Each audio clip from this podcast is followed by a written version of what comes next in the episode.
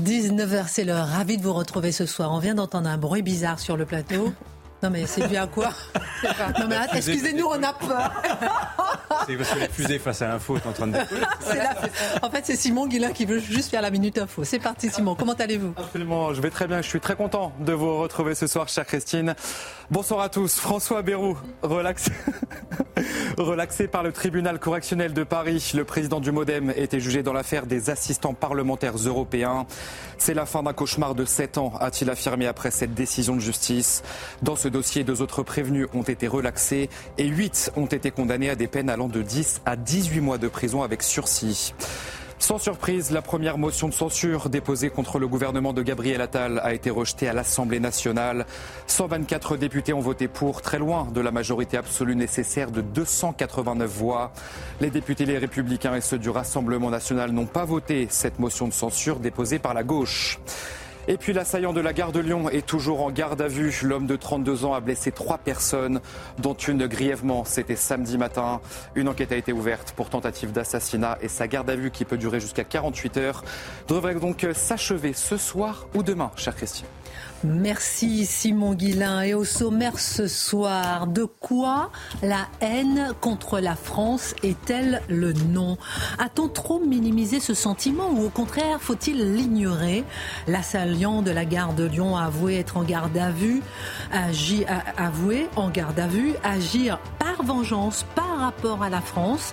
Selon Éric Zemmour, ces gens ne sont ni fous ni instables. Ils détestent la France et veulent tuer des Français. Il ne s'agit pas de folie mais de francocide. En quoi est-ce un acte anti-français décomplexé? En quoi sommes-nous devant les limites du discours psychiatrique? L'édito de Mathieu Bocoté. On ne comprend pas ce qui s'est passé dans le centre de rétention administrative de l'île Léquin ce week-end, alors que les objectifs des CRA est de maintenir dans un lieu fermé les étrangers qui font l'objet d'une décision d'éloignement dans l'attente de leur renvoi forcé, et notamment les clandestins connus pour des troubles à l'ordre public. Sept ont été libérés sur un mobile que le ministère de l'Intérieur conteste. Ils n'avaient pas de téléphone pour communiquer. Beauvau répond qu'il existe pourtant dans ce complexe des téléphones de substitution. En quoi cette affaire nous en dit long sur la faiblesse de nos procédures d'éloignement? L'analyse de Dimitri Pavlenko. Au-delà du triplement des tarifs de stationnement pour les SUV à Paris par Anne Hidalgo, approuvé avec 6% de participation, on se demandera ce soir si, là encore, nos libertés ne sont pas grignotées, voire amputées est-ce la remise en cause de la liberté individuelle? Allons plus loin. Devra-t-on, au nom de l'impact écologique, empêcher un célibataire d'avoir un appartement de plus de 50 mètres carrés? Pourquoi pas une taxe en fonction de l'impact écologique de son comportement? Et qu'en est-il du sport obligatoire Car être en bonne santé a moins d'impact écologique? Le regard critique de Marc Menon ce soir. Nous reviendrons sur cette attaque au couteau samedi matin, gare de Lyon. Au-delà de cette attaque précise, y a-t-il de quoi être surpris euh, parce qu'il arrive? N'y a-t-il pas dans son profil plusieurs sujets de notre naïveté française, de la question de la libre circulation à l'état de la gare de Lyon, en passant par la sécurité dans les transports et l'état de droit? Le décryptage de Charlotte Dornelas. Et puis alors que Guillaume Pelletier sur CNews ce matin au micro de Sonia Mabrouk a créé le buzz en expliquant qu'avoir des enfants est un message politique, c'est la garantie de sérieux, de concret par rapport au présent et à l'avenir, on en discutera, mais nous nous arrêterons également sur les propos de Jean-Marc Jancovici pour qui il faut pénaliser les grosses voitures même si elles ont pour but de véhiculer une famille. On me jette à la figure les familles de 25 enfants, déclare-t-il avec dédain. La famille, mais aussi écologie ou écologisme, l'édito de Mathieu Bocoté. Une heure pour prendre un peu de hauteur sur l'actualité avec nos mousquetaires. On commente, on décrypte et c'est maintenant.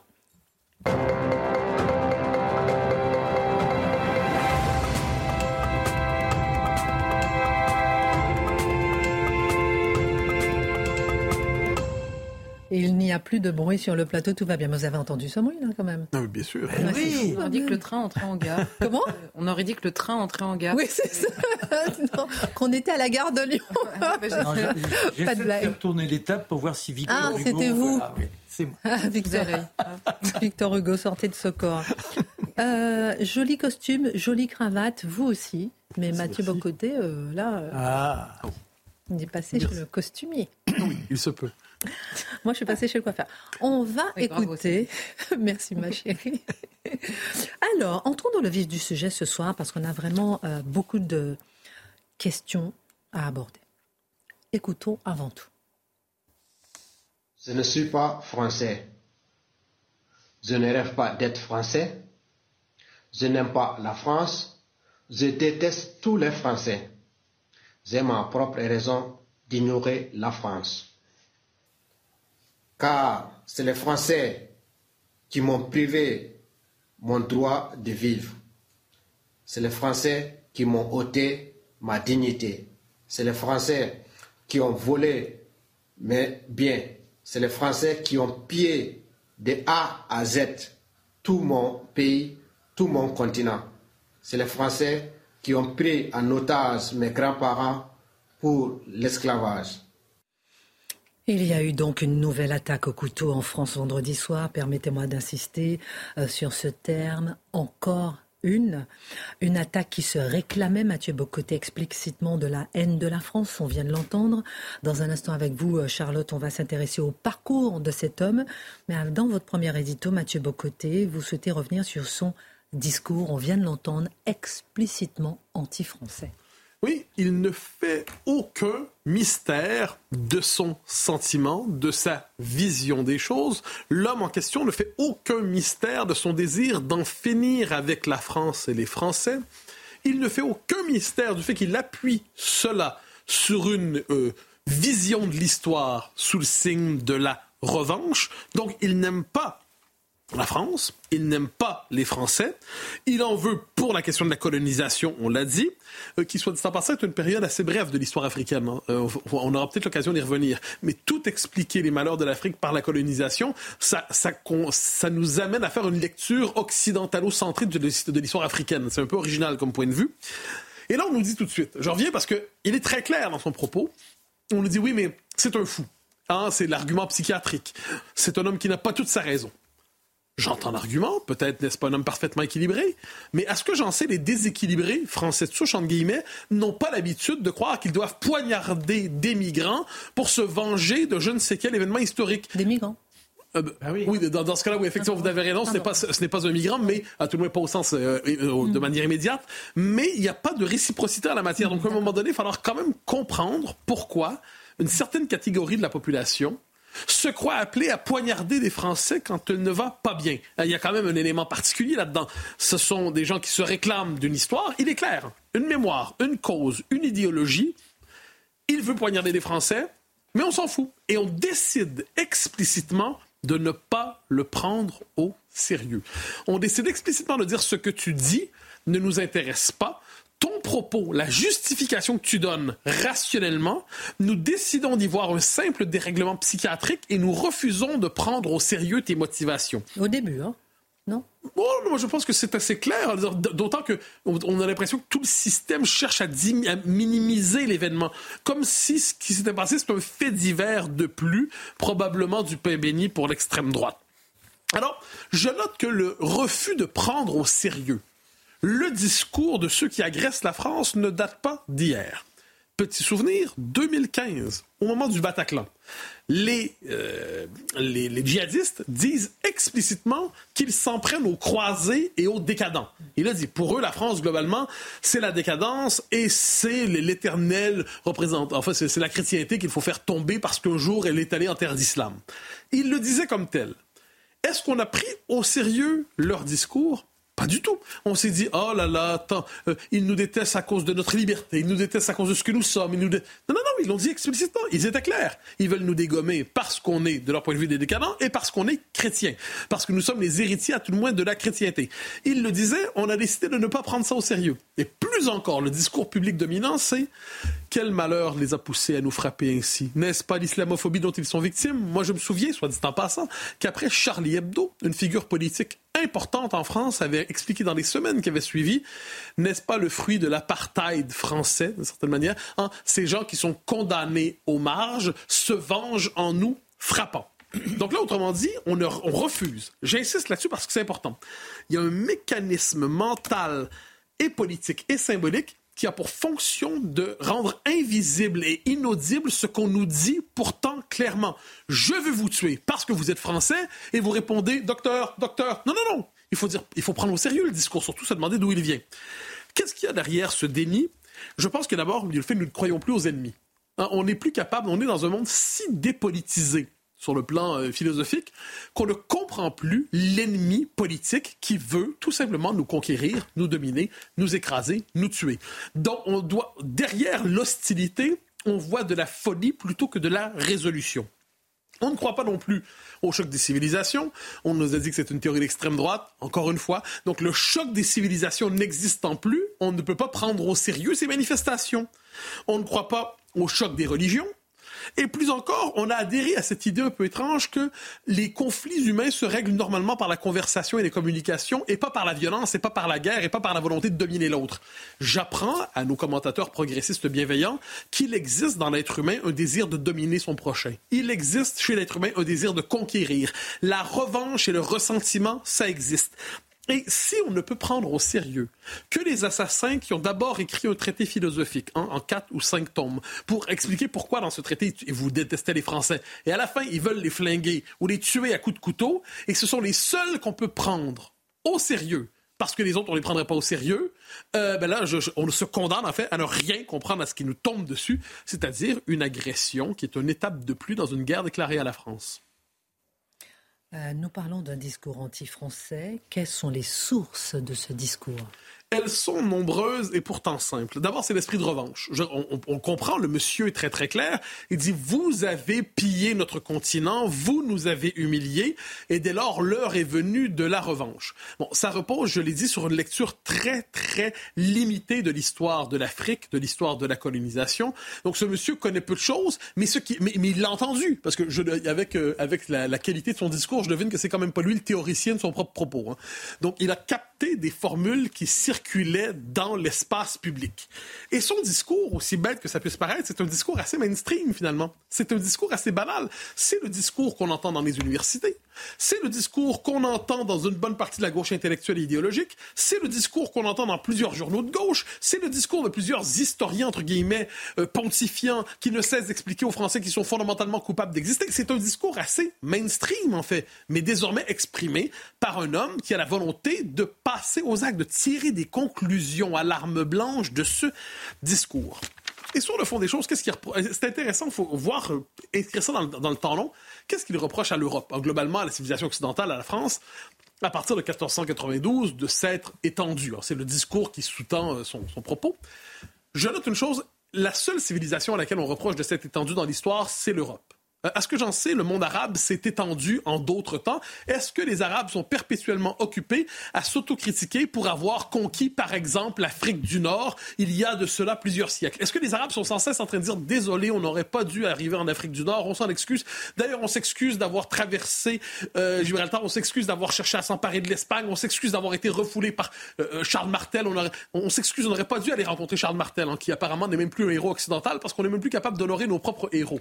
Quoi qu'il en soit, il, y a aussi cette idée que l'Occident ne devrait sa richesse qu'au pillage de l'Afrique, qui, de l'autre côté, serait absolument riche si ce n'était du pillage occidental. Dès lors, qu'est-ce qu'on voit? Eh bien, les colonisés doivent reprendre leurs droits en ayant un discours particulièrement violent qui peut aller jusqu'à la la conquête, en fait, jusqu'à la, contre-attaque par le couteau. Et je me permets de noter là, c'est un discours, la politesse m'interdira de mentionner l'auteur de la phrase que je vais dire, mais un discours qu'on entend ces jours-ci d'une figure importante de l'intelligentsia qui se veut centriste nous dit, en France, il y a une, une guerre, les corps bruns, les corps issus de l'immigration, se révoltent contre les idées brunes au pouvoir. Idée brune égale nazisme. Ce discours qui est tenu par un intellectuel centriste, la politesse m'interdit de le nommer aujourd'hui vu les circonstances. J'en fais pas le responsable de ce qui se passe là, évidemment. Mais quand on entretient une vision de la société où les corps bruns, les racisés, les nouveaux héritiers de, l'esclavage, de leur manière, se battent contre les nazis qui dirigeraient la France, mais ce discours, en dernière instance, crée les conditions d'une légitimation, euh, on pourrait dire, d'un choc des cultures, un choc violent qui peut, qui peut aboutir assez terriblement. Je vais vous demander, est-ce qu'il faut y voir, euh, selon vous, du terrorisme Juste avant, Pour préciser, pour aller un peu dans le sens euh, que vous disiez sur la source de ce discours anti-haine, je me rappelle par exemple de ce rappeur. En 2012 il y avait une pétition euh, euh, à propos de ce rappeur et Daniel Obono de l'EFI, par exemple, avait soutenu la pétition euh, en faveur de ce rappeur qui chantait, je cite, Nique la France et son passé colonialiste, ses odeurs, ses relents, ses réflexes paternalistes, nique la France, je cite toujours, et son histoire impérialiste, ses murs, ses remparts et ses délires capitalistes. Et puis la députée euh, euh, de LFI avait, exprimé le fait que ce soit de la liberté d'expression. Quelle est votre réaction avant de continuer? D'abord et avant tout, que j'espère que personne ne dit à cet homme qui faisait de la poésie. C'est pas parce que ça rime que c'est de la poésie. Premier élément, faut le dire. Deuxièmement, je me souviens d'une séquence semblable. Vous allez voir. Rappelez-vous Nick Conrad, ce rappeur, Charlotte lui avait euh, frotté les oreilles, qui disait qu'il lui voulait tuer des bébés blancs tuer les bébés blancs. Bien sûr, mais c'était pas un propos raciste. En fait, il exprimait lui-même, disait-il, sa douleur. Vous savez, donc un homme malheureux veut tuer des bébés, des bébés d'une autre race que la sienne pour exprimer sa douleur dans la vie. Je trouve que c'est original. en fait. Euh. Alors, vous savez, moi, je suis pas, je ne suis pas un, intellectuel de gauche, c'est-à-dire que je ne tiens pas les d'autres personnes responsables de leurs actions. C'est un discours ambiant, mais en dernière instance, celui qui est coupable, c'est celui qui tient le couteau. Donc, je veux pas mélanger les choses. Il n'en demeure pas moins que ce discours, ce discours est odieux. Quand on dit il faut tuer des bébés quand on dit nique la France, euh, puis on connaît ça par cœur, eh bien, en dernière instance, on doit s'attendre à ce que ce discours, un jour, ait des conséquences. Alors, je vous demandais, est-ce qu'il faut y voir, selon vous, du terrorisme Ça, c'est la question piège par excellence, je crois, ces temps-ci. Parce que là, qu'est-ce qu'on va se dire? On va se dire, le type, il arrive, il veut tuer des Français, il veut poignarder des Français, il veut liquider des Français, il veut faire tomber la France. Mais là, on arrive à la conclusion, c'est peut-être pas du terrorisme. Qu'est-ce qu'on est censé dire? Ouf, on est soulagé. Il voulait nous poignarder, mais c'était pas pour des raisons terroristes. Ah, ben, je vais mieux. Finalement, c'est un fait divers comme un autre. Alors là, il va falloir être intelligent un jour le concept de terrorisme aujourd'hui nous rassure, a une forme de, a pour fonction de nous rassurer. C'est-à-dire non, c'est un fait divers, non, c'est un coup de couteau comme un autre, c'est un coup de poignard. Oui, on a cherché à y ouvrir la gorge, mais il était fou, c'était pas du terrorisme. Rassurez-vous, bonne chance. Et là, on a envie de dire devant cela, il faut avoir une vision d'ensemble. Et ce qui se joue à l'échelle de l'histoire, demandons-nous ce qui va se passer dans un siècle. Quand dans un siècle, quand tout sera, sera, sera terminé, si ça continue d'aller mal.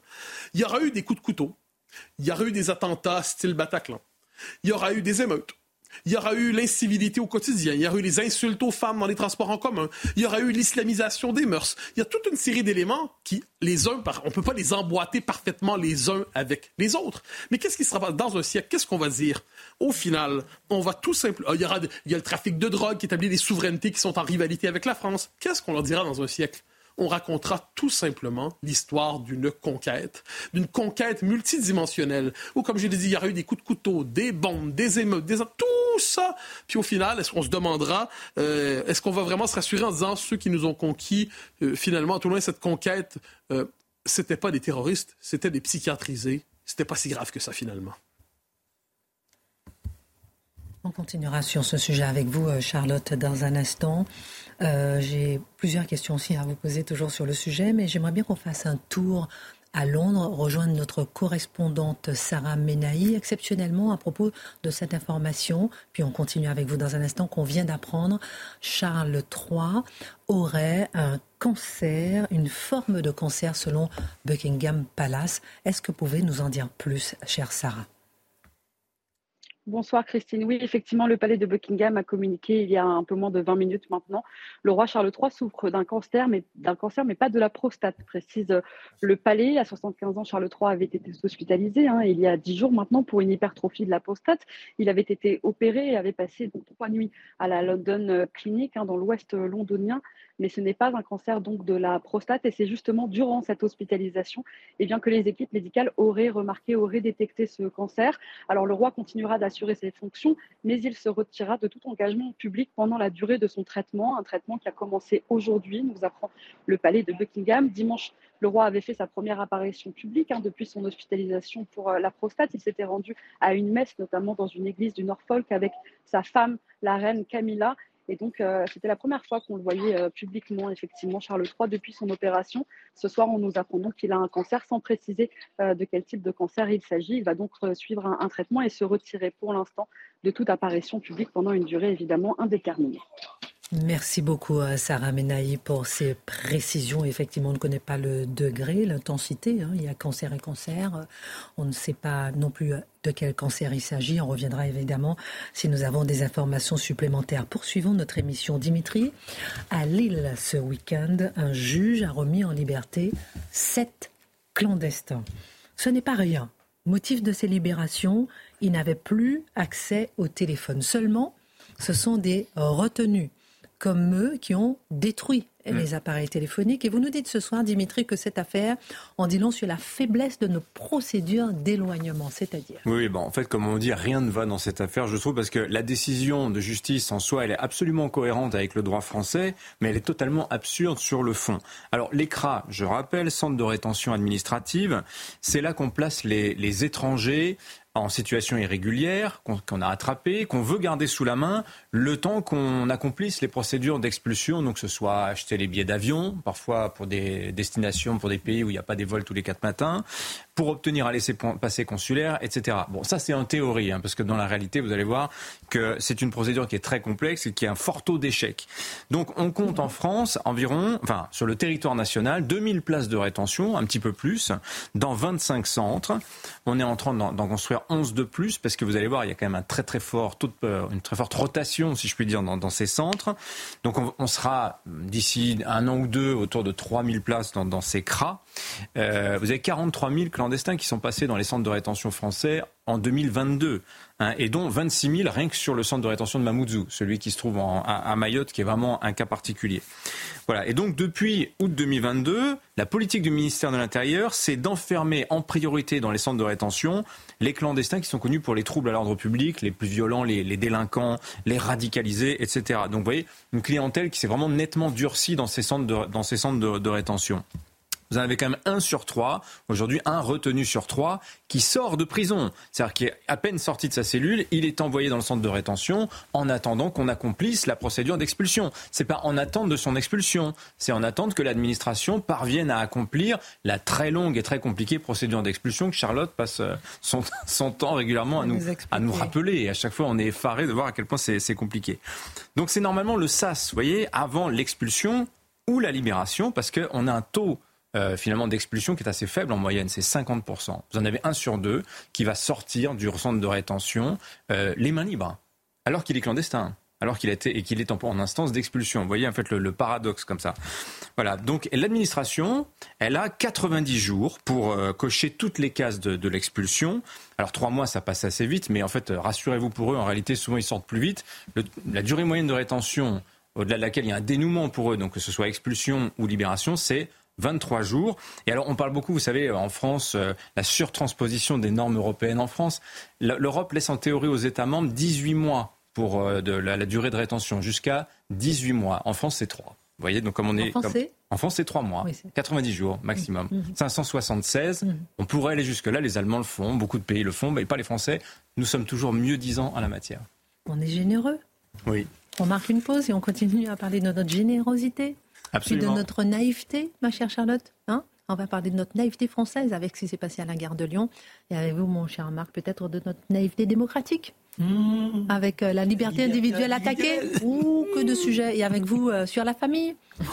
que de questions. Marc une pause. À tout de suite. Retour sur le plateau de Face à l'info avec Dimitri. On parlait de ces centres de rétention administrative et de ces sept clandestins qui se sont évadés, envolés comme ça. Alors, pas évadé, libéré dans les, tout à fait légalement. Oui, c'est pire, c'est vrai. c'est vrai que c'est pire. Tout à fait légalement, mais Beauvau critique.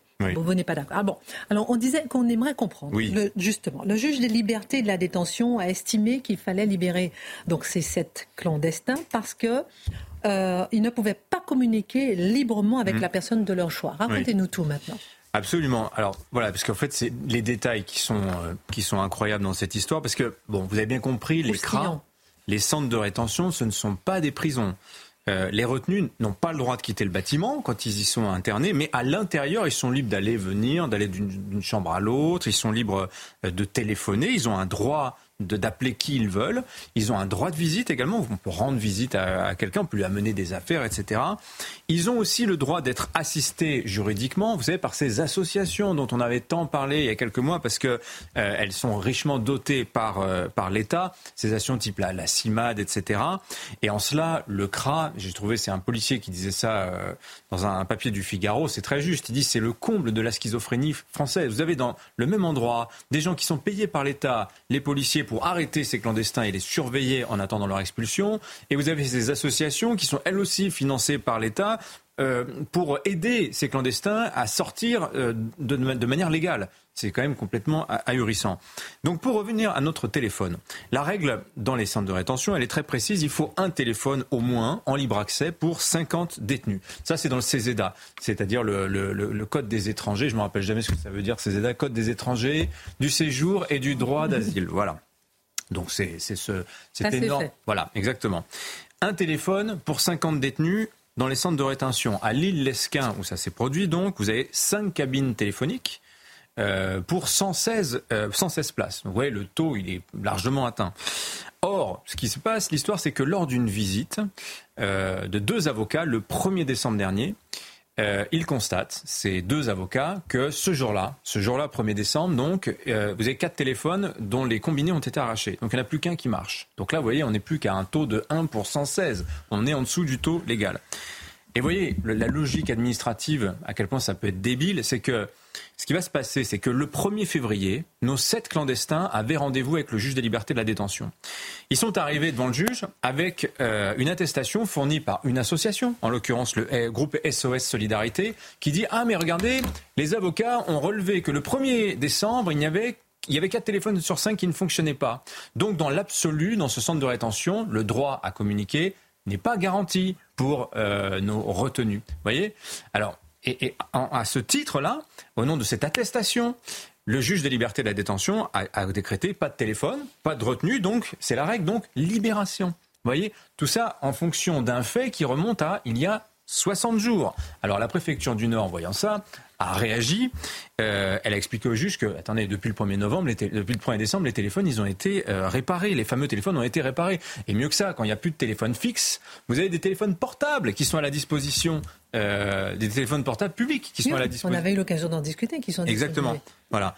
Argument non retenu par le juge qui écrit dans ses ordonnances, tenez-vous bien, je lis la phrase, il n'est pas établi que depuis ce témoignage, les téléphones du CRA ont été réparés. Il manque l'attestation, vous voyez. L'administration ne pouvant sur ce point se faire une attestation à elle-même pour justifier de la réparation des cabines téléphoniques. Vous voyez, c'est extraordinaire. Voilà. Donc la préfecture va faire appel. Il se trouve que le parquet de Lille aurait pu faire appel lui-même ce week-end. Ce qui, un appel étant suspensif, ça aurait empêché la libération. Seulement, eh ben, manque d'effectifs ce week-end euh, au tribunal de, de, Lille. Vous voyez Et donc deux des clandestins ont été placés sous euh, assignation à résidence. Alors d'ailleurs, c'est sûrement du pipeau parce que généralement les clandestins laissent rarement d'adresse derrière eux. Et les cinq autres bah, sont dans la nature. Vous voyez, joie du droit français, c'est magnifique. Alors avec des règles pareilles euh, qui euh, font Mathieu vraiment bondir, on le voit. Euh, lutter contre l'immigration clandestine, euh, Dimitri Pavlenko revient finalement à vider une baignoire avec une toute petite cuillère. Mais oui, bah, mais ça veut dire qu'on peut construire toutes les places de centres de rétention qu'on veut. le, on, a une, on a des procédures d'éloignement des clandestins en France qui sont truffées de choses trappes. Mhm. Euh, l'expulsion doit, doit être l'exception. En fait, c'est ça qu'il faut qu'on comprenne. C'est aux policiers de prouver la nationalité des personnes qui sont en rétention. Et alors, généralement, euh, les personnes en rétention, alors, avant des nationalités toujours très compliquées, généralement, ils disent qu'ils sont palestiniens. Voilà, comme ça, vous ne pouvez pas avoir de QTF, vous pouvez rien faire. Les Palestiniens, il n'y a pas d'État. Vous voyez Vous pouvez rien faire. Donc c'est très commode. Euh, le jour J, euh, il faut encore que les expulsés, quand on a prouvé leur nationalité, qu'on a eu l'OQTF, enfin le, laissez-passer consulaire, qu'on a acheté le billet d'avion, il faut qu'ils consentent à monter dans l'avion, ce dont on les a prévenus une semaine à l'avance. Voyez euh, Dans d'autres pays, on s'embarrasse pas toutes ces politesses. En Europe, vous avez le droit de ne pas annoncer le jour de l'expulsion. Vous avez même le droit d'administrer un calmant euh, à la personne qui est en train de se faire expulser. En France, on ne le fait pas. Alors, dans l'écras, vous avez des actes de rébellion, vous avez des émeutes, vous avez des évasions. Vous en avez eu 11 d'un coup à Vincennes le jour de Noël, le 25 décembre, on en avait parlé dans Face à l'info. Euh, dans l'écran, en plus, je vous expliquais, on a un public d'habitués. En fait, le parcours habituel de la population dans l'écran, c'est entrée clandestine en France. Souvent, délinquance, ils sont arrêtés, ils vont en prison, de la prison, on les envoie au centre de rétention, et là, par la, magie de l'administration, ils sont soit expulsés, soit libérés. S'ils sont libérés, ils reviennent en France. Et vous voyez comme ça, le carrousel de l'éloignement, ça tourne comme ça, à plein régime, en, permanence. Et le pompon, il se trouve que nous avons des anarchistes, hein, français mais aussi italiens, qui font campagne en ce moment en France. C'est une information d'Europe 1. Il y a une réunion dans un squat à Vitry-sur-Seine. Je vous lis le titre de la réunion. Détruire les centres de rétention, débat et repas. Les centres se ferment avec le feu. Voilà ce que l'on dit aujourd'hui dans les centres dans les, dans les communautés anarchistes. Et je ne sais pas si vous vous souvenez, le jour du réveillon, donc quelques jours après l'évasion massive à Vincennes, vous avez eu 12 euh, personnes qui sont fait arrêter qui étaient en train d'essayer d'organiser une évasion de centres de rétention. Ces gens-là seront jugés le 14 février. Et il y aura du Barnum, évidemment, devant leur procès, également comme il y en a aujourd'hui devant les centres de rétention. J'ai une petite question subsidiaire pour vous, Dimitri Pavlenko. Est-ce que euh, la loi immigration euh, aide à durcir peut-être tout ça, c'est-à-dire lorsqu'on voit que euh, Jean Darmanin a beaucoup insisté sur ces 4000 étrangers qui seront expulsés, est-ce que... Non, il n'y avait rien pour les CRA, pour les centres de rétention dans la loi immigration. On a créé on va envoyer plus de monde dans les centres de rétention, euh, notamment ceux qui, sont, qui euh, sont des délinquants, par exemple, mais qui sont, étant en France depuis plus de 20 ans, ne, peuvent, ne sont pas expulsables. Donc ils vont aller dans les crins, mais ils vont entrer dans ce système de carrousel dont je vous parlais. Et finalement, on verra à l'épreuve des faits si ça change. Il y a un plan CRA pour créer plus de places, mais le problème n'est pas là. Le problème n'est pas là. Le problème est dans l'exécution du droit et dans toutes ces choses trappes dont notre droit est fait pour finalement, comme je vous le disais, faire de l'expulsion l'exception. Vous me direz un jour ce qu'il y a dans la loi immigration, histoire de nous rappeler un ah, Mais il n'y a rien sur les centres de rétention. Non, non, vraiment, dans la loi immigration. Mais de façon générale, est-ce que. Merci beaucoup hein, pour votre analyse et cette info européen de ce matin. Marc Menant, au-delà du triplement des tarifs de stationnement pour les SUV à Paris par Anne Hidalgo, approuvé euh, avec 6% de participation, euh, question, où sont nos libertés? Est-ce que ce ne sont pas nos libertés, notre liberté individuelle qui qui est euh, diminuée, qui est amputée Est-ce que, par exemple, on ne peut pas voir notre impact écologique, au nom de notre impact écologique, empêcher un célibataire d'avoir plus de 50 mètres carrés? Vous avez qu'un seul enfant, vous avez 60 euh, euh, mètres carrés, etc. etc. Jusqu'où peut aller cette euh, amputation de notre liberté individuelle? C'est une très bonne question. C'est ce qui m'était venu ce matin en ayant le résultat de ce triomphe d'Anne Hidalgo. C'est-à-dire qu'elle a atteint 5,68% des voix. C'est une hausse énorme, puisqu'elle était à 1,75 lors de l'élection présidentielle. 5% de participation. Ah ouais, ouais, ouais. Bon, alors c'est quand même extraordinaire. C'est un peu moins que sur les patinettes. Hein. Sur les patinettes, elle avait fait un petit référendum. Ils avaient été 108 000 à voter. Là, il n'était que 78 000. Alors, moi, j'ai pas de SUV. Ne croyez pas que je suis en train de prêcher pour ma paroisse. Moi, j'ai une toute petite voiture de rien du tout. Mais il faut regarder la logique du système.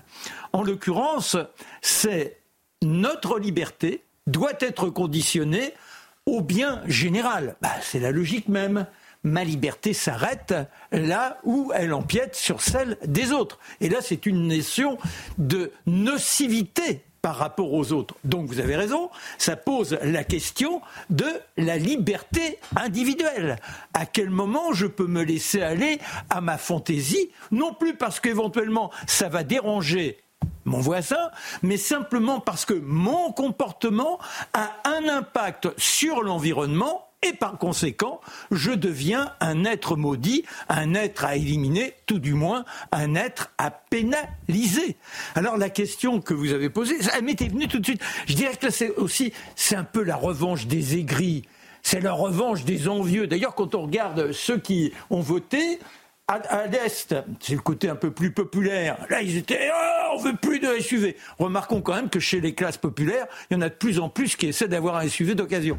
Et dans le, dans le 16e, en revanche, là, ils étaient, on n'est pas, mais on s'en fout. Parce que quoi qu'il arrive, un SUV, par exemple, je vais faire de la pub pour Peugeot, c'est le plus vendu. Eh bien, le Peugeot, il fait 4 litres ou 6 litres au 100. Alors déjà, faire 4 litres, 6 litres au 100, vous faites pas 100 km dans Paris, tout ça, ça ne signifie rien du tout. C'est une hérésie que de se poser des questions par rapport à ça. Revenons sur la, liberté. C'est pas de la pub, c'est une info, hein, juste pour savoir. Oui, oui, non, mais alors vous avez dans ce, voilà, il y a Kia, il y a Hyundai. Euh, là, on est en dessous de 6 litres pour, pour, ces trois-là, sont les trois les plus vendus. Euh, et alors, euh, je reviens maintenant sur cette liberté individuelle. Oui, vous avez un appartement Mais alors, un appartement de 150 mètres carrés, vous êtes tout seul. Ça, ça m'est venu logiquement en voyant l'information. Mais j'ai découvert, c'est extraordinaire, que j'étais pas le premier à penser à ça. Oh non, il y a des écolos et des gens de la Commission européenne, ils projettent notre avenir. Et il y a Pia Mamut, elle est chercheuse à l'université de Munich. Elle a mené des travaux extraordinaires. Quelle est la possibilité d'avoir une cage pour un individu sans nuire à l'ensemble de la société La conclusion, elle est claire. Pour une personne, c'est 14 à 20 mètres carrés. Non. Oui. Donc le studio de 50 mètres carrés, tu rentres chez toi, mon garçon, euh, c'est trop grand.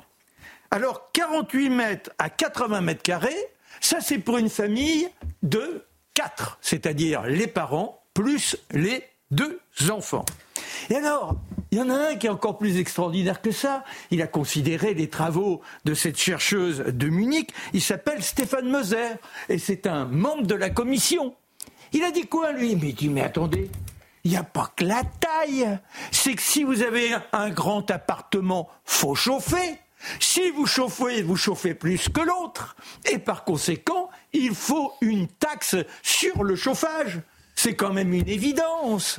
Vous rendez compte jusqu'où nous en sommes? Alors, vous achetez pendant 25 ans un appartement de 120 mètres carrés. Ah, vous êtes content. Ah oui, mais le petit dernier vient de partir. Ah, c'est fini, c'est trop grand pour vous. Vous revendez? Ah ben, il n'y a pas de discussion là-dessus. C'est-à-dire que la notion de liberté individuelle n'existe plus. Et alors je me suis amusé là encore à élucubrer. Ça veut dire quoi?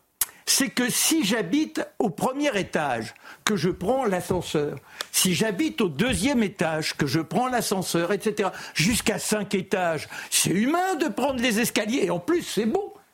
Parce que ça permet de faire du sport. Si vous faites du sport, vous êtes en pleine santé. Donc il faut une taxe dégressive, mais la plus chère, c'est pour le premier étage si vous prenez l'ascenseur. C'est une évidence. Il faut réfléchir à ces choses-là. Sinon, bah non, on passe, on passe à côté de l'essentiel.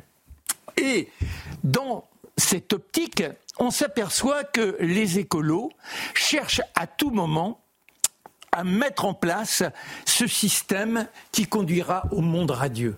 Un monde en pleine harmonie. Un monde où on pourra accueillir sans aucun souci puisque nous aurons mesuré les espaces nécessaires pour les uns et les autres. Vous pourrez aussi avoir le droit à un beefsteak par semaine. Ah bah oui, pas deux. Il y a un petit point qu'ils oublient, c'est en fonction de la taille. Parce qu'un gringalet comme moi, forcément, il va pas manger comme Mathieu. Et puis, il y a un garçon qui s'est distingué ce week-end. C'est Teddy Riner. On attend de lui quoi? Une médaille d'or aux Jeux Olympiques. Oh bah le bonhomme, 2 mètres 5 et 140 kilos. Comment vous allez nourrir un gars comme ça pour qu'il puisse se rendre aux Jeux Olympiques? Il ira vivre aux États-Unis ou quoi? Pardon? Et dans les autres pays? Ben oui, non mais, non mais vous vous rendez compte C'est-à-dire qu'il nous faut donc envisager peut-être une dérogation pour les plus d'un mètre 80. À partir d'un mètre 80, vous n'aurez pas la même taxe. Mais il faut aller plus loin que ça. Vous savez qu'on a une médecine formidable aujourd'hui avec les possibilités d'agir sur la génétique. Vous pouvez choisir le petit bébé qui aura les yeux bleus. Eh bien, si on calcule bien, on pourrait faire en sorte qu'à l'avenir, les générations soient entre 1m20 et 1m50. À partir de là, on aurait une société, on est tout petit, mais ça ne nous handicape pas. Et on pourrait ainsi avoir la multiplication des uns et des autres, accueillir et sans aucun souci. Voilà, je crois que j'ai résolu le problème et que je peux m'inscrire à la Commission européenne à Bruxelles. Mais je pense qu'on va ressortir votre chronique dans quelques années. C'est possible. Hein. Alors, j'aimerais un petit tour de table rapide pour introduire peut-être votre chronique dans un instant. Écoutez Guillaume Pelletier ce matin chez Sonia Mabrouk. Une petite sortie qui a fait couler beaucoup d'encre. Un petit tour de table après. Marion Maréchal, elle est maman de deux petites filles. Et ça compte beaucoup pourquoi Parce qu'aujourd'hui, je suis assez gêné, moi, de voir cette nouvelle mode ou cette nouvelle tendance de voir tous ces politiciens ne pas avoir d'enfants. Emmanuel Macron n'a pas d'enfants, Gabriel Attal n'a pas d'enfants, nos têtes de liste aux européennes, messieurs Bellamy et Bardella, n'ont pas d'enfants. Alors, Monsieur Pelletier, attendez, je le dis une avec, mode je le dis avec beaucoup de délicatesse et sans aucun jugement. Je dis simplement qu'à l'heure où la natalité est en berne, que la politique familiale est attaquée, que tant de jeunes se posent des questions sur euh, l'avenir et même le fait d'avoir des enfants compte tenu de la pression et de l'influence des écolos bobos, avoir des enfants est en soi un message politique. Est-ce que ça vous choque euh, les propos euh, de Guillaume Pelletier, Charlotte Dornelas, sur le fait que lorsqu'il dit qu'il en avait assez des leaders politiques son enfants, il y voit une mode, c'est-à-dire qu'on n'a pas d'enfants, on ne peut pas décider non mais en fait, il y, a, deux plans de lecture dans ce qu'il a dit. Il y a d'abord le plan collectif où tout, ce qui a été discuté sur la natalité en général, la natalité déclinante, euh, était de cet ordre-là. Donc se poser la question sur le terrain politique, en soi, n'est pas choquant. Après, il y a l'indélicatesse d'aller citer des gens en particulier, puisqu'on sait que c'est des histoires individuelles qui peuvent être à la fois euh, des choix, qui peuvent être douloureuses aussi parfois, qui peuvent être liées à un état de vie, à, énormément de raisons. Mais sur le fond, la question, quel est le, le rapport à l'avenir euh, de quelqu'un qui se bat pour ses enfants ou qui n'en a pas, c'est une question qui peut exister. Il faut réussir euh, individuellement à se sortir aussi des états d'âme qu'on peut avoir quand on entend tel ou tel. Il y a une indélicatesse à citer des gens et derrière, il y a quand même une question qui demeure existante. On voit bien de manière générale, dans la vie, les gens, dans leur travail, pour s'accrocher à un travail, pour s'accrocher à la vie, ne le font pas de la même manière s'ils se battent pour quelqu'un ou pas. C'est vrai que c'est une question qui existe.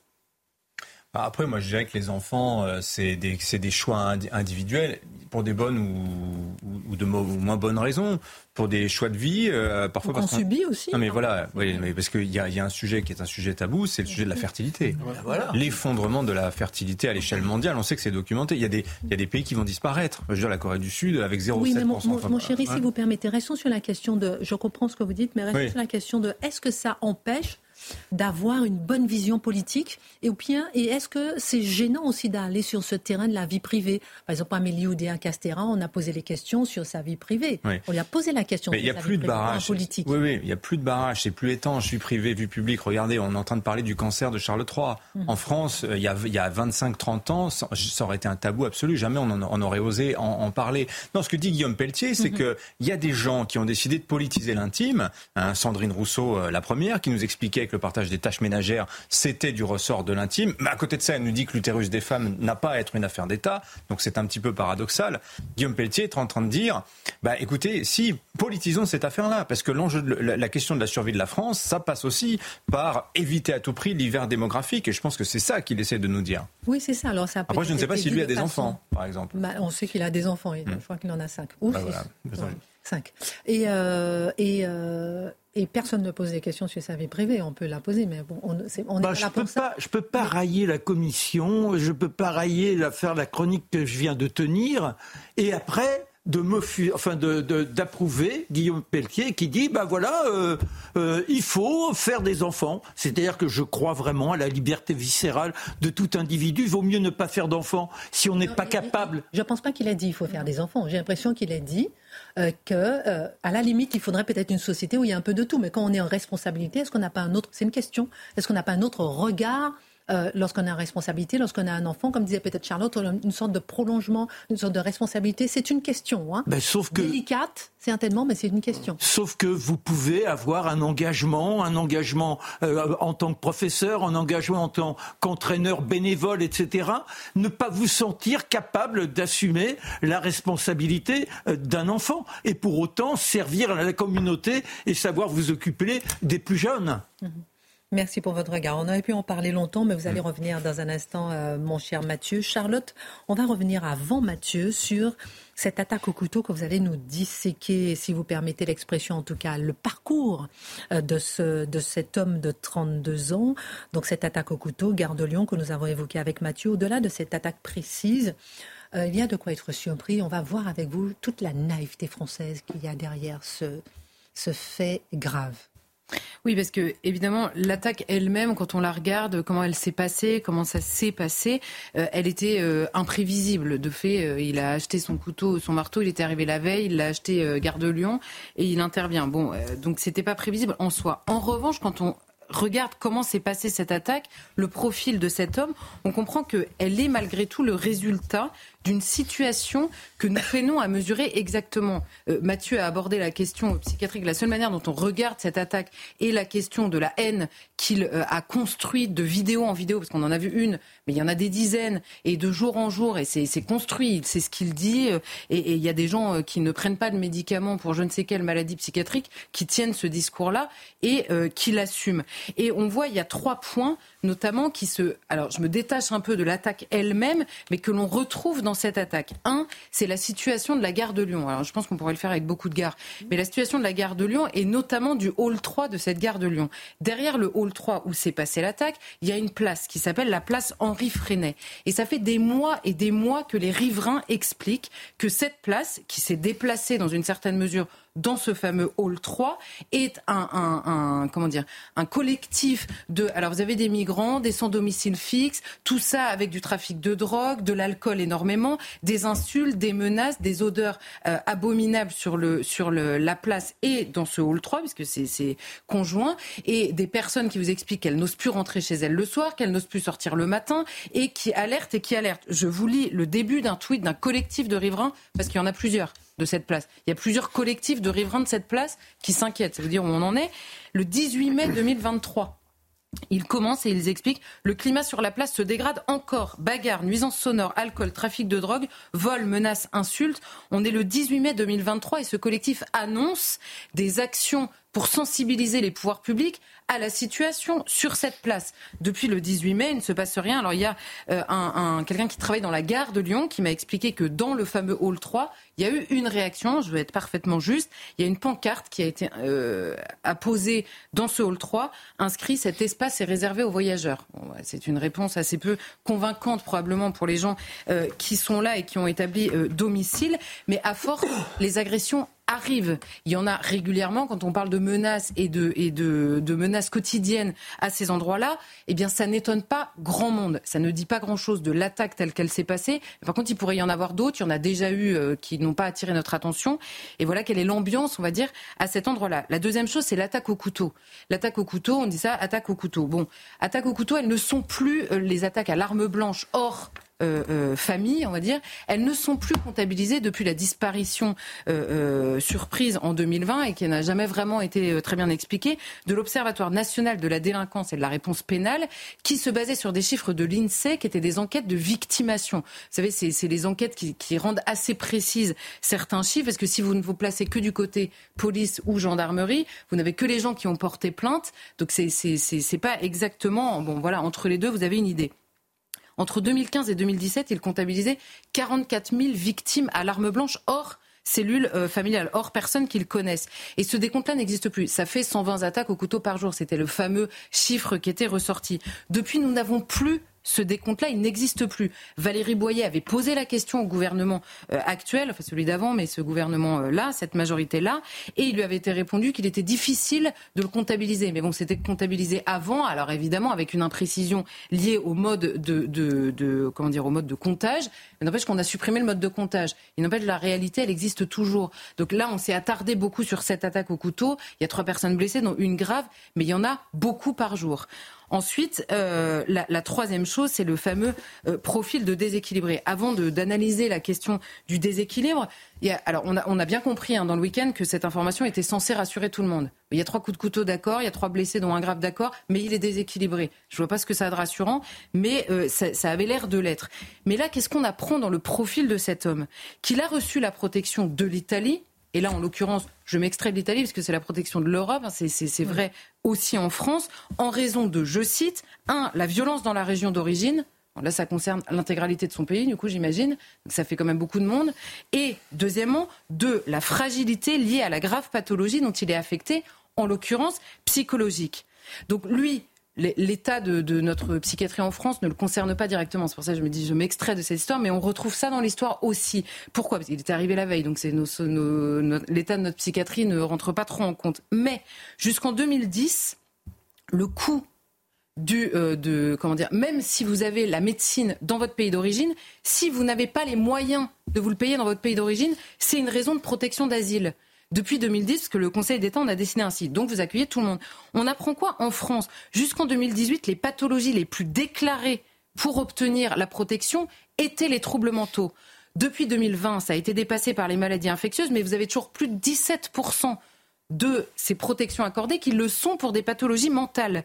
Et la CIMAD, la fameuse CIMAD, nous apprend que en 2020, vous avez 16 000 avis favorables pour les pathologies. Donc, ça veut dire, si vous prenez le, pourcentage, ça fait 2700 personnes qui sont autorisées à rester et qui sont atteintes de troubles psychiatriques. Mais ça fait que 35% des gens qui, de toute façon, restent pour les raisons que nous explique Dimitri. Ça fait beaucoup de monde dans un pays qui multiplie les assises de la santé mentale et entend jour après jour des soignants, des familles, des patients nous expliquer que nous avons un système absolument débordé. Donc moi, j'appelle plus ça de la générosité, mais de l'orgueil irresponsable. Irresponsable, parce qu'à la fin, on nous dit, oh bah oui, il était déséquilibré, mais nous n'avons plus les moyens d'accueillir ces personnes-là. Donc, donc voilà tout ce qu'on comprend, on va dire, au-delà de cette attaque-là en particulier. Justement, au-delà de cette situation dans le pays, qu'est-ce que son profil révèle, plus particulièrement sur l'absence de considération euh, pour les conséquences politiques que nous menons? Bah là, dans les réactions officielles, il y avait un déni absolu de ce qui nous arrivait. C'est, n'est pas la première fois, et Mathieu s'est beaucoup attardé dessus. Un, en effet, on nous dit c'est pas terroriste, euh, c'est pas terroriste, mais de toute façon, même quand c'est terroriste, le déséquilibre prime. Hein, confère l'attaque de Bir où il avait déjà été condamné donc jugé apte à être condamné. Donc d'accord, il y avait un déséquilibre psychiatrique et des médicaments qui étaient pris, mais il avait été jugé par le psy qu'il avait examiné apte à se retrouver devant un tribunal et à être condamné. Mais c'est pas grave, c'était là en l'occurrence c'était terroriste de manière évidente, mais c'est pas grave, c'était quand même un déséquilibré. Par ailleurs, en vertu de ce que je viens de dire et de notre politique d'accueil sur le déséquilibre, le déséquilibre même est une question politique quand ça vient euh, euh, de personnes étrangère. C'est une question politique, c'est comme ça. Je ne demande pas qu'on réponde tous de la même manière, mais il faut accepter de la poser. La deuxième chose, c'est qu'on comprend ces derniers jours que beaucoup ont jugé qu'il était plus déséquilibré que euh, porteur d'une haine contre la France. Mais euh, devant le nombre de vidéos qui sont sorties sur son, sur son, son discours construit, son déséquilibre est assez anecdotique dans les jours qui ont précédé, les mois, les années qui ont précédé l'attaque. Donc on comprend que le déséquilibre est une variable d'ajustement du discours en réalité.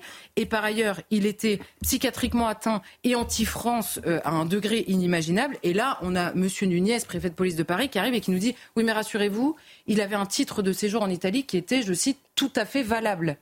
Mais là, encore une fois, il y, a une question profonde qui se pose. Et d'accord, il était en Italie, il avait le droit de circuler, tout ça est parfaitement vrai. Ça ne résout pas le problème et il n'y a pas trois blessés de moins pour autant. Et par ailleurs, sur le terrain médiatique, honnêtement, la vraie information qui a circulé dans la journée de samedi, le jour de l'attaque, c'était la levée de sa garde à vue pour raison psychiatrique. Là, tout le monde a... Ah bah vous voyez, voyez, alors j'explique juste en 4 secondes hein, ce que c'est une levée de garde à vue pour raison psychiatrique. Cet homme a des médicaments je note que c'est une seule amalgame qu'on fait. Hein. On, connaît tous plein de gens qui prennent des médicaments sur le terrain euh, psy. Hein. Marc nous en parle suffisamment souvent et qui ne tuent personne, jamais. Mais cet amalgame-là, c'est open bar, hein, apparemment. Bon, alors il arrive en garde à vue, cet homme. Le premier euh, euh, psy qui le voit dit son état est compatible. C'est pour ça que pendant quelques heures, il est en garde à vue. Ensuite, il y a un médecin qui l'examine en garde à vue. Ce médecin, s'il a un doute, demande l'avis d'un psychologue. Vous imaginez bien que, vu la médiatisation de l'affaire, par précaution, il a un doute. Donc on l'envoie à l'infirmerie. Et pourquoi dix, heures après, il est rapatrié en garde à vue? Parce qu'en fait, son état général est compatible. C'est pas parce qu'il a un déséquilibre psychiatrique qu'il ne sait pas les actes qu'il pose et qu'il n'en est pas responsable. Et j'invite tous ceux qui en parlent à aller voir dans les tribunaux. Les, tribunaux français sont pleins d'accusés qui ont des déséquilibres psychiatriques pour lesquels aucun psychiatre n'a jugé, euh, euh, qu'ils n'étaient pas responsables de leurs actes. Donc ce déséquilibre, s'il n'est pas établi, enfin s'il n'est pas détaillé, ne veut rien dire en réalité. Dernière question, Charles Dornelas. Il y a autre chose dans cette attaque La sécurisation des transports, des gares, l'intervention euh, qui a été rapide. Est-ce qu'il faut également là en retenir quelque chose, tirer une leçon? Je pense qu'il y a deux choses dans ce qui s'est passé dans la gare. Un, les héros anonymes euh, dont, on parle peu, mais là, en l'occurrence, des passants qui se sont jetés sur cet homme qui avait quand même un couteau et un marteau à la main, et, et, voilà, et dont certains ont été blessés, d'ailleurs, font partie des blessés. Et je pense qu'il est nécessaire de leur rendre hommage parce que dans tout le marasme ambiant, ils sont quand même un peu une raison d'espérer. Hein, le seul fait qu'ils se dressent et qu'ils y aillent. Et la deuxième chose, c'est les fameux agents de la sûreté ferroviaire qui sont intervenus, qui l'ont interpellé avant de le remettre aux forces de l'ordre, qui eux alertent depuis des mois et des années, notamment en vue des Jeux Olympiques parce qu'ils n'ont pas les prérogatives nécessaires pour sécuriser correctement. Je vous donne deux exemples. Ils n'ont pas le droit d'intervenir sur les parvis hein, autour des gares. Deuxièmement, ils, ont, ils sont armés avec des armes létales à la taille. Ils n'ont pas le droit d'avoir des armes intermédiaires. Si vous voulez un drame euh, en toutes circonstances, on continue comme ça. Troisièmement, ils n'ont pas le droit de réclamer une fouille visuelle d'un sac sans le consentement de la personne. Donc cet homme-là, s'il lui avait dit juste votre comportement est un peu bizarre en vertu de tout ce qui se passe dans le hall 3 dont on parlait, est-ce qu'on peut voir votre sac? S'il dit non, c'est non. Bon, il demande juste l'évolution sur ses prérogatives. Je pense qu'il serait temps de se pencher dessus. Alors, il y a un sénateur qui va l'examiner la semaine prochaine au Sénat. Ce ne sera pas réglé pour les Jeux Olympiques, peut-être pour les années à venir, on ne sait pas. Mais ça fait des années qu'ils alertent. C'est quand même utile de le préciser. Alors rappelons que, comme vous l'avez dit, hein, Charlotte, qui est un homme né en 1957 qui a 66 ans, dont le pronostic vital est toujours engagé, alors qu'il est pour un coup à l'abdomen, alors qu'il tentait de s'interposer. Pensez à cet homme. Il y a en tout cinq victimes. Merci pour votre regard. Je me tourne vers vous, euh, Mathieu Bocoté. On en parlait euh, tout à l'heure. Guillaume Pelletier a surpris ce matin en affirmant qu'il en avait assez des leaders politiques sans enfants. Il y voit une mode. Il désignait d'ailleurs que les, que les politiques, plusieurs politiques, personnellement. Déjà, que pensez de cette déclaration? Parce que vous ne vous êtes pas expliqué. ensuite, on parlera des propos de Jean-Marc Jancovici. Parce que ces deux propos se répondent en quelque sorte. J'ai cherché le bon terme pour qualifier les propos de Pelletier, je pense que le bon terme, c'est indélicat et maladroit. Disons ça comme ça. C'est indélicat parce que euh, s'il est légitime pour un homme de parler de sa vie privée s'il le veut, il ne l'est pas de parler de celle des autres. Et donc ça, je pense que c'est le premier point. Et la maladresse, où était-elle? Eh bien, on oublie, on, ignore normalement les raisons qui font en sorte qu'une personne, un couple, a un enfant ou non, et décider d'y voir une mode quand il y a souvent derrière ça des histoires tragiques, des, une douleur infinie. Pour ceux qui veulent des enfants et qui parviennent pas, on ne doit pas sous-estimer la douleur immense qu'il peut y avoir là. Vous savez que pour le téléspectateur, euh, ils sont pas derrière cette douleur immense. C'est bien de le souligner, hein, mais ils ne voient pas ça. Ils voient simplement le fait que il a raison, euh, Guillaume Pelletier, il met le droit sur quelque chose et, et ah bah, il passe au-dessus en général. Les oui, mais c'est la raison pour laquelle ça provoque cette réaction, c'est combien de gens ont pu aujourd'hui se sentir interpellés en disant c'est pas pour une mode si j'ai pas d'enfant et ainsi de suite. C'est parce que les raisons profondes qui. Euh, donc c'est pas la mode, en fait c'est une histoire dramatique qui est vécue par plusieurs. Gardons ça à l'esprit. Ensuite, ensuite, Là où Pelletier, si on veut, met le doigt sur quelque chose, c'est tout autre chose. C'est une question qui est une, société, une civilisation qui est prise aujourd'hui dans la spirale régressive de la dénatalité. Et ça, là, la question devient intéressante, bien davantage qu'en pointant la vie des uns des autres. Absolument. Or, en quoi la question est-elle intéressante? D'abord, c'est la pulsion vitale d'une société. Disons-le tout simplement, un peuple qui ne se reproduit plus va mourir. Et pourquoi ne se reproduit-il plus? Généralement, c'est ce qu'on pourrait appeler depuis 50 ans la production collective de l'adolescence. Donc, on, on, produit, on produit collectivement des adultes qui veulent en fait conserver jusqu'à la fin de leur jour un mode de vie adolescent. Et qu'est-ce qu'on voit derrière ça? Mais ça ne pousse pas à se projeter. Le propre de l'adolescence, c'est la vie dans l'instant présent absolu. Alors que le propre de la vie adulte, c'est de construire pour autre que soi. Donc ça, c'est un, il y a eu un changement culturel. Il vaut la peine de le noter. La confiance en l'avenir. Quand on a tout le discours débile sur l'éco-anxiété, qui nous explique qu'en fait, les, les, hommes, les femmes, mais particulièrement les Occidentaux, doivent se suicider collectivement pour sauver la planète. Hein. Globalement, nous sommes de trop sur cette planète, effaçons-nous, et ainsi euh, le monde pourra renaître. Euh, ça, effectivement, ça ne pousse pas à se projeter dans l'avenir. Euh, de la même manière, et ça, je pense qu'une question essentielle, et ça, Emmanuel Macron en a parlé récemment, puis on n'aurait pas dû s'en moquer autant de la question de l'infertilité. Il y a effectivement un problème collectif. Euh, l'infertilité est un problème individuel, mais dont les conséquences collectives sont immenses. Et de ce point de vue, je pense que de gauche, de droite, de centre, pour peu qu'on ne fasse pas, qu'on ne consente pas à l'extinction des peuples, eh bien, la question de l'infertilité est une question à part entière aujourd'hui. Je crois que c'est 1 sur 8. Hein. Non, mais il y a, vérifié les chiffres, mais et tant d'argent qui est investi hein. dans des causes secondaires ou à tout le moins périphériques, alors, alors que soutenir le désir d'enfants des couples et des femmes qu'ils voudraient et qui ont cette, euh, cette question d'infertilité. Là, c'est une vraie question. Et ensuite, il y a des questions, le cadre culturel qui fait en sorte qu'aujourd'hui, les gens sont capables de se projeter ou non dans l'avenir euh, et l'effondrement généralisé du système normatif familial. Donc ça, pour moi, ce sont des questions essentielles. Il est légitime d'en parler publiquement. Il est urgent d'en parler politiquement. Je ne crois pas qu'en parlant de la vie privée des autres soit la bonne manière de se rendre à ces questions publiquement. Le dissocier le fond et la forme. La famille euh, s'est aussi invitée, Mathieu Bocoté, dans les propos de Jean-Marc Jancovici, euh, qui s'est rallié à la proposition de pénaliser les grosses voitures et les SUV à Paris, mais de façon assez surprenante. Oui, et ça, je pense que c'est un propos bien plus grave que celui de Pelletier, mais ça dérangeait personne. Alors, qu'est-ce qu'il dit? Euh, Parce que l'argument, c'est, vous savez, les SUV, c'est pour des familles, c'est des, gens qui, normalement, se, se promènent pas en trottinette d'un point A au point B. Ils ont des familles avec eux. La voiture, c'est utile pour eux. Des gens qui habitent pas directement dans les quelques arrondissements de Paris où tout peut se faire à pied. Bon. Et là, il dit, voilà, fiche, en gros, je traduis, c'est pas exactement les mots, mais fichez-moi la paix avec les familles de 25 enfants. Il y en a marre. Là, autrement dit, dans sa tête, j'ai l'impression qu'une espèce de famille giga, méga versaillaise arrive et il est temps de taper sur cette famille pour enfin dire qu'il en a assez de la surpopulation française qui entache la planète. Et là, derrière son propos, il y a quelque chose d'un peu euh, méprisant. D'ailleurs, je note que même les journalistes qui l'interviewaient, un instant quand même, les enfants dans le métro, c'est pas si simple que ça. Euh, c'est pas si simple, vos transports collectifs, c'est pas si simple que ça. Et là, on sent chez Jean Covici un mépris du commun des mortels, un mépris des familles. Son argument, c'est globalement, mais qu'ils s'organisent, bordel. Il le dit pas comme ça, mais c'est comme ça que je le comprends. Hein, c'est l'équivalent symbolique dit, mais qu'ils mangent de la brioche. Bon, mais là, c'est qu'ils s'organisent, bordel. Je veux dire, pourquoi est-ce qu'on devrait organiser la société autour de ces familles qui exigent une facilité à se déplacer? Le changement de société est tel qu'il doit être porté pour la raison, la, la vision écologiste, que les familles doivent simplement s'adapter et qu'elles cesse de se plaindre. Alors pour moi, si aujourd'hui quelque chose m'a choqué dans l'espace public, c'est cette idée que les familles, débrouillez-vous, mais fichez-nous la paix, davantage qu'une maladresse qui par ailleurs en était vraiment une. Merci à tous pour cette émission. Moi, j'aime bien la famille, je le revendique. J'aime beaucoup la famille et j'aime la famille. non, pas tous. Il y en a qui n'aiment pas la famille. À l'heure des deux. Non, nous tous peut-être autour de la table. Are you ready to enhance your future in tech? Then it's time to make your move to the UK, the nation that has more tech unicorns than France, Germany, and Sweden combined. The nation that was third in the world to have a $1 trillion tech sector valuation. The nation where great talent comes together. Visit gov.uk forward slash great talent to see how you can work, live, and move to the UK.